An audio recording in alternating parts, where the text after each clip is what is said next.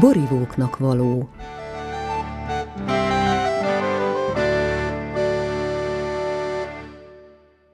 Két darab 40 centis lánc, és akkor a traktorral megoldódik az, az összeszerelés.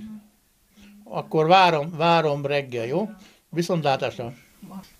Ugri füles. Egyházas hegye, ahol Ambrus Lajos lakik, tőlünk Somlóról megközelítőleg 35 perc autóval. Szerencsés napot választottunk, gyönyörű időben pattanunk autóba feleségemmel, hogy ismét meglátogassuk az írót, filozófust, pomológust, borászt, a vidéki élet romantikus kultúrlovagját. Berzsenyi Dániel háza előtt parkolunk le, hiszen itt született egyházas hegyén. Koszorúk, táblák őrzik emlékét. Az ember szíve kisé össze is szorul. Vajon milyen lehetett 200 évvel ezelőtt itt lovaskocsin megállni? De nincs is sok időm elmélázni, velünk szembe már nyílik is Ambrus Lajos kis zöld fakapuja, és félkezével átölelve nagy puszikat osztogat a feleségemnek. Gyorsan besietek én is a csodás hangulatú udvarba, onnan pedig a parasztházba, ahol a kemencében már ropog a tűz. Körbenézni is alig tudok, mire kezembe nyom Lajos egy boros poharat, egy 2015-ös somlaival, amit épp most szippantott ki a hordóból. Azt hiszem, megérkeztünk.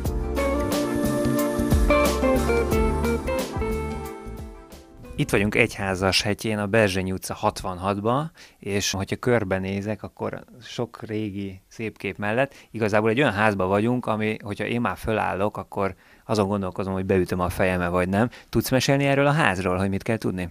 Persze, hát ez egy, egy régi, öreg, nyugat-magyarországi, töltsetek különben bátran, nyugat-magyarországi oszloptornácos ház, ami az én véleményem szerint 250 éves. Itt a faluban is, tehát a, a Kisomló mellett vagyunk, az épületek kőből készültek, tehát ez egy kő, kőből épült ház, 60-70 centis közfalakkal. Például telefonálni innen nem nagyon lehetséges. Hála Istennek. Hála jó Istennek, úgyhogy a mobiltelefonok nem nagyon működnek, nincs térerő, mert, mert az egészet be, befonja. Egyszerűen csodás benne lakni, élni, fűtök cserépkájában, stb. Az embernek mi, mi, mi volna más célja? hogy az utódainak adja át azt a tudást, helyet, ismeretet, gyümölcsöt, szőlőt, mint amit, amit ő maga végig szenvedett, vagy végig termelt, ör, örömmel, békességgel és boldogsággal. Közben nagyon finom almaleveket kóstolunk. Mekkora területen vannak az almafák? Az első, amiről ez az almalé került le, az 5x5-ös telepítési mód. Most ültettem újabb 100 fát, az 7x7-es, tehát nagyobb a térállása, mert egyébként az 5x5-ös már szépen nő, terem, de már összenőttek, mivel hogy én nem metszem a fákat. És azt mondtad, hogy 30 féle almából készült, és ezek csak magyar fajták? Ez, ez kb. 36-37 fajta, mind magyar. Ebben a kertben 51 fajta alma van, a másik, másik kertben, az újabb telepítésben a 100 közül az körülbelül 65 fajta. Én az ország bármelyik területén lakok, honnan fogom tudni, hogy a saját kertemben mi a legjobb almafa? Ambrus Lajos könyvét el kell olvasni, mert egyéb iránt ezt az eleink megcsinálták, ezt ma már senki nem tudja, hogy a történelmi Magyarországot beosztották 170 alma termesztési körzetre.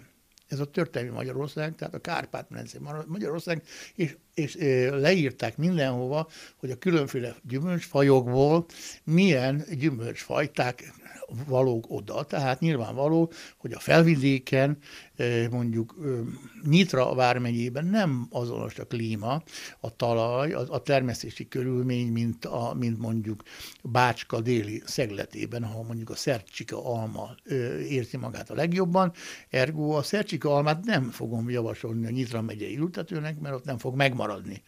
És akkor most mi ezzel a terve, ezzel a nagy gyümölcsössel, ezzel a kertel, amit most készítettél itt, vagy amit ültettél? Az a tervem, hogy, hogy, hogy aki, aki érdeklődik, annak én adjak belőle. Tehát oltóveszőt tudjak adni. Tehát semmi más célja nincsen, ez egy kicsi kis gémbank, az igazi nagy centrum, Közép-Európa szerintem legnagyobb, leggyönyörűbb, legátgondoltabb, legrendszerezettebb kertje, tehát gémbankja az Alkovás Gyulai Medeshegyen Porszombaton. Ezek a régi almafajták, vagy gyümölcs, de nem csak az alma, hanem a régi magyar gyümölcsök, ezek, ezek egyedenként akkora méretűre nőttek meg, mint egy, egy tölgyfa és, és hát ezek, ezek hatalmas kort megértek, ezek, ezek gyümölcs ófa óriások voltak, tele volt az ország ilyen gyümölcsfa óriással. Ma egy-két helyen még lehet találni belőlük, Na most úgy képzeljétek el, mint egy tölgyfát, ugye, amit, amit lehetetlenség egyszerűen permetezni. Nem, nincs olyan technika. Különösen száz évvel ezelőtt nem volt 120 évvel, 150 évvel ezelőtt nem volt ilyen technika, amivel ezt meg tudták volna csinálni nem permeteztek. Nem lesznek csúcsterméseim, de nem baj. Egyik így, a másik úgy nőtt. Csak zárójelben mondom, egy rendes magyar paraszt gazdaságnak, mondjuk a gyümölcsfajta kultúrája, gyümölcs kultúrája, az úgy nézett ki, hogy a gyümölcskertben, ami hátul volt ugye a ház mögött, mindenfajta gyümölcs érett vagyis áprilistól novemberig tudták a gyümölcsöt begyűjteni, és mindig volt. A háziasszony csak kifutott, kif, a gyermekét kiszalajtotta, egy kis eperalmáért, egy kis, egy kis uh, rétesalmáért, és így működtek. De most nem mindegyik termet mindig, voltak úgynevezett kihagyások, de az nem, nem baj, hát az, az, az, akkor nem volt probléma, majd jövő évbe teremnek mint ahogy, mint ahogy, mint ahogy ha hiány keletkezett, akkor kipótolták. Csak azt ne felejtsük el, egy régi rendes magyar gyümölcsös, az nemzedékről nemzedékre szállt. És több nemzedék tette hozzá a saját tudását, a saját ismeretét, és akkor a megfelelő módon pótolta a, a hiányzó fákat. Vagyis a gyümölcsös mindig, minden időben egy kompakt, nagy, egészséges, besületes derék gyümölcsös volt.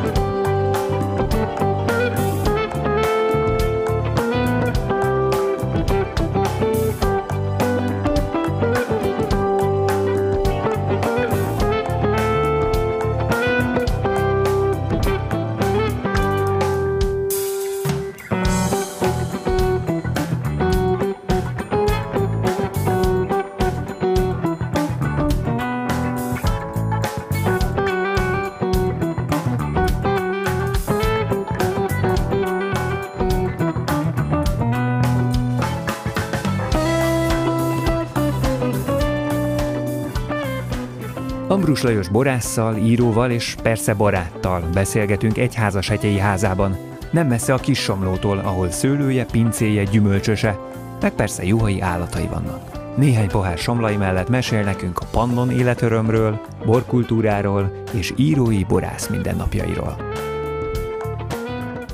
Közben téged aláír, hogy itt a pohárból kóstoltunk egy olyan gyümölcslevet, amiben érződött egyébként ez a sokféleség is. Érződött, hogy talán vannak, amik korábban lettek leszedve, picit ilyen savasabbak, valami egy később, akár már ilyen bírsalmás karakter, és abszolút szűretlen, olyan, mintha az ember beleharapna egy almába. Kicsit neked a, a borral kapcsolatban is ez az elképzelésed, ugye itt Kissomlón, hogy olyan borházasítást csinálni, ami a környékre, illetve a hegyre, ahogy mondják, jellemző. Tehát a bazalt hegyeken, arról beszélünk, a Somlói borvidék három hegyből áll, kicsi, mind a három kis hegy. Én a, a legkisebb magyar borvidék, ugye a Somlói borvidéknek a legkisebb hegyén, a legkisebb fiú vagyok, ugye, a kis somlón összeszedtem mindazt, amit tudást össze lehet szedni a régiekből, a régi írásokból, hagyományokból, forrás munkákból, hogy mik voltak azok, amik itt teremtek. Ez egy bazalcegy. Nyilvánvaló, hogy olyan, olyan gyümölcsöket kell keresni, amik itt megélnek. Ráadásul a mi hegyünk sokkal brutálisabb, a három hegy közül a legbrutálisabb, mert, mert körülbelül 30-40 cm földréteg van, alatta viszont nem pizlet kukoricakő van, mint a téteken, ugye a Nagysomlón, hanem tömény vagy brutális szikla. Tehát amit faragni kell, tehát amit, amit csak robbantani lehet. A növény éppenséggel arra van kényszerítve, hogy, hogy keresse, harcoljon az életért. Struggle for life, mondja a művel spanyol.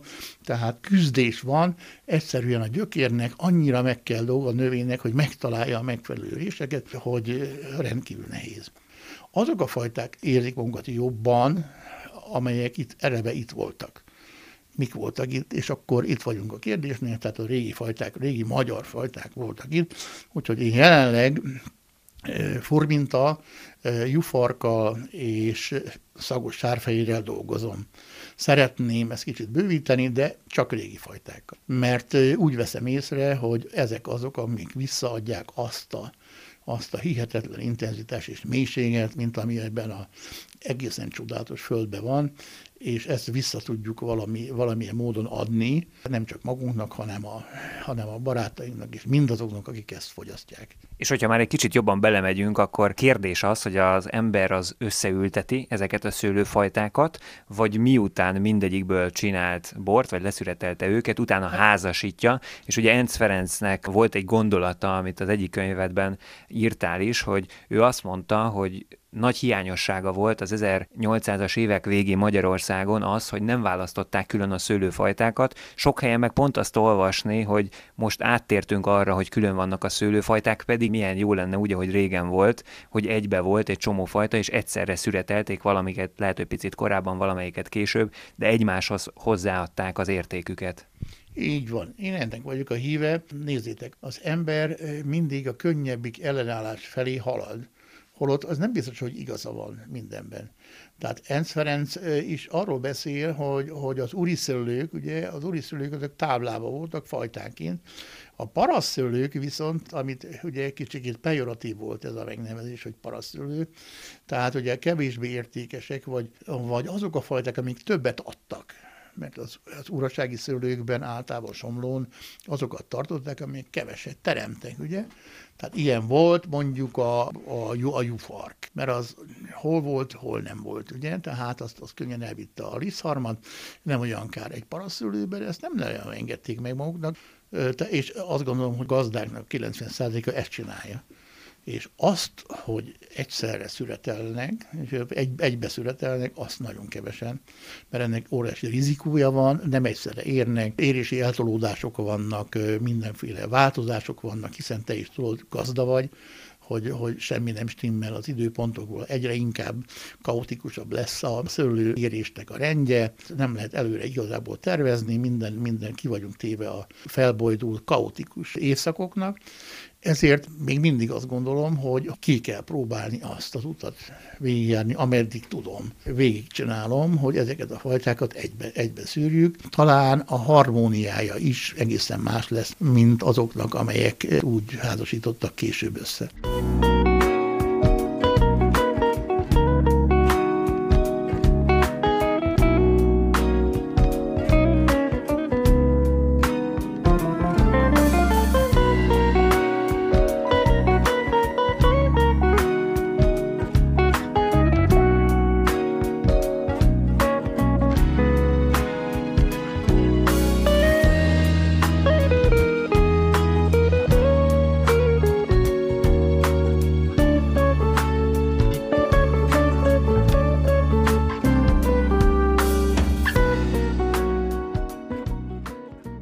Bejöttünk Lajosnak a könyvtár szobájába, és miközben pakolunk fát a tűzre, közben légy szíves, Lajos, meséld el nekem, hogy mi látszik ebbe a boltíves lakrészbe. Ez egy dongaboltos toldás valójában. Helyi Tibi barátom csinálta, aki éppen tíz éve halt meg szegény, Makoves tanítvány volt, és ilyen nagyon szép donga volt rakatott ide, és az egyik eh, homlokzatában látható a Sághegy és a Somlóhegy, és rajta van, vannak a magyar csillagállások. Az egyik a Kosz csillagképe, amelyik én vagyok, a másik pedig a Ráki, aki feleségemnek a csillagképe volt. Hogy kell elképzelni egy ilyen abszolút harmonikusnak tűnő életet, amikor az ember borászként itt egyházas hetjén él, és egyébként író, és napközben ír, vagy utána délután kimegy a szőlőbe, vagy hogy, hogy néz ki egy napod? Nagyjából így, nagyjából így, azon kívül, hogy Pestre is kijárni kell dolgozni. Én már abban a korban vagyok, hogy sajnos nem tudok minden magam csinálni, nagyobb a terület. Tehát az ember, aki kimegy a szőlőbe, egészen más dimenzióba lép át, és ez nagyon fontos. Nekem is van egyébként 8 darab rackám, vagy 30 darab mindenféle fajta tyúkom. Disznót is tartunk újabban, úgyhogy kutyák, macskák, pulykák, ludak, kácsák, ez mind az emberért van, és mi vagyunk ő értük. Itt meg kellett kerülnöm az asztalodat, mert lehet, hogy nem láttalak volna a tornyosuló könyvkupacoktól, és mint igazából Budapest és Somló között ingázók mi is, felmerül a kérdés bennünk, vagy hát feleségemmel jöttünk idefelé, és pont erről is beszéltünk, hogy milyen szellemi élet van, vagy hogy kell elképzelni, hogy amikor te len vagy, ilyen niklai remeteként élsz, és amikor fölmész Budapestre akár, akkor inkább ott próbálod megtalálni a, a szellemi életet, vagy próbálsz barátokat oda hívni, hogy hogy működik ez? Ez az utóbbi. Én nem panaszkodom, mert nagyon sok barátom van, akiket én szív, szívesen látok. Egyéb iránt ezt, ezt a házat, ahol lakom, feleségemmel úgy hoztuk létre, hogy ez mindenki legyen, a barátaink úgy értve. Azt kellene elérni, hogy értelmes életet vidéken is lehet élni. Tehát azt kellene mindannyiunknak belátni és tudni, hogy ezekbe a kicsi, apró falvakba, nem csak az ilyen első osztályú szőlőhegyeken, mint a Somló vagy a Kis Somló, hanem mindenhol meg tudja az ember találni, a fiatalok meg tudják találni a számításokat.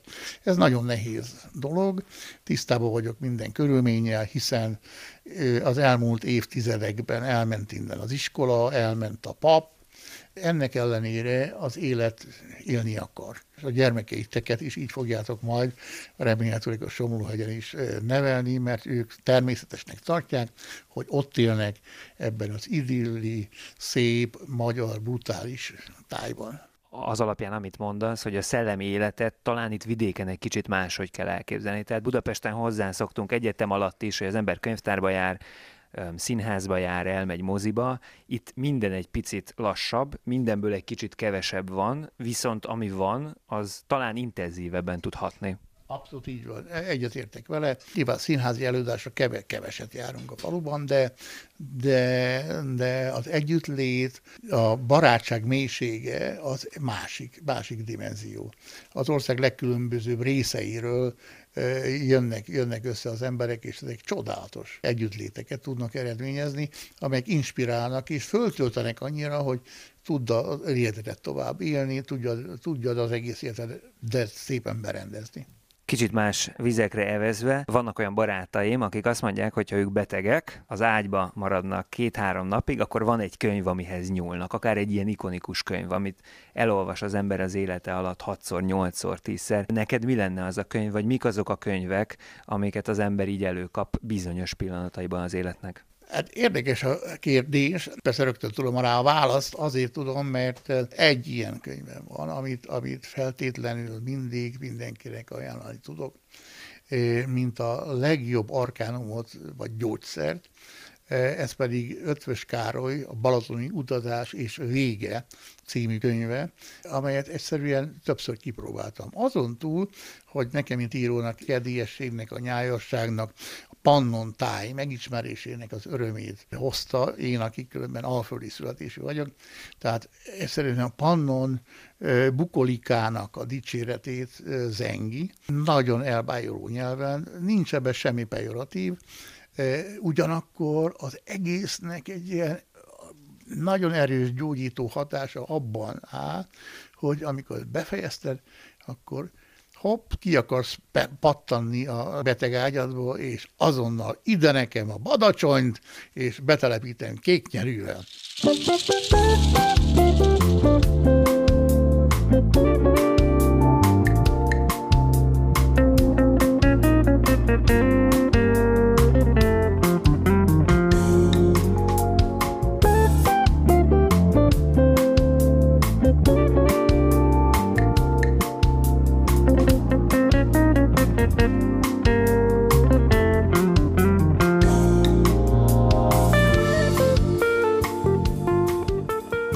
mekkora birtokod legyen. Mostanában a szomszéddal keveredek némi disputába. Nyakamon a szőlőtelepítés mit, mikor, mennyit, és miből. S a végső kérdés, mekkora az a legkisebb birtokméret, amely ha kicsiben is, de méltóképpen demonstrálja az én szőlőhegyem, régies nevén a hegyes kissomló láván izzó kvalitását, amely igazolná egy kivételes hegy termőhelyi klasszisát. Ez a szomszéd persze másképp mondja, más nyelvet szól, más éneket danol, a költő és gazda Berzsenyi Dániel az, akinek szülőháza az enyémmel határos. Ha kitekintek az ablakon, vagy kilépek saját kapumon, a szembe szomszéd ablakába vagy verandájára naponként oda képzelhetem az ifjú Dani uraságot, aki nősüléséig 23 éves koráig volt idevaló lakos, és nyelte makacsapja rosszalló megjegyzéseit. Jó napot, tekintetes szomszéd úr! És minden átmenet nélkül folytathatjuk az örök dialógust, mert 1800 körül, s később a napóleoni konjunktúra idején is ugyanaz volt a kérdést, mit, hogyan, mennyit. Azt persze elegánsan elhallgatom, külön vita és explózió ez, érdemese a poézis mellé fölvett nyűkként némi kis birtokkal is bibelődni. A nagy politikai kísérletek, mondjuk a magyar vers görög forma, nem éppen lényegtelen kérdése mellett, ma sem nagyon találni emberszabású feladatot, igazi arkánumot, kiutat, életképző erőt Magyarországon, mint a szenvedéllyel végzett munka mellé ó fakultatív botorság, zöldséges és virágos kertet plantálni, gyümölcsöt kerekíteni, szőlőt telepíteni, tanyafalat verni és pincét húzni. Kell ez nekünk? Igen, csak birtok legyen az erkélyen nevelt fűszeres balkonláda minikertjétől a hektárnyi szőlőig bármekkorát. Ahogyan a még oly közismerten és végletesen urbánus lélek, az épp a 40-es évei taposó hűvös és rideg férfiú Márai Sándor teljes fortissimóval kürtölte bele az éternitásba, ha megöregszem, pincét akarok. Ha megsegít a vaksors, 70 éves koromra tisztességes emberek a maguk világából való tisztességes embereknek tartanak majd tehát bortermelőnek. Valakinek, aki tudja, hol kell meghalni. Részletet hallottak Ambrus Lajos a Somlai című könyvéből.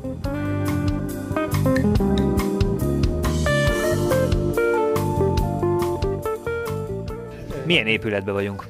Ez egy felsővégi kastélynek a nagy pincéje. Ez a kisebbik ága, és hát én szerintem olyan 300 éves körülbelül. 300-350 éves. Látszik a dongája is kőből van, tehát ez egy klasszikus magyar kőpince. És egyébként azt mesélted, hogy utána meg iskola volt itt.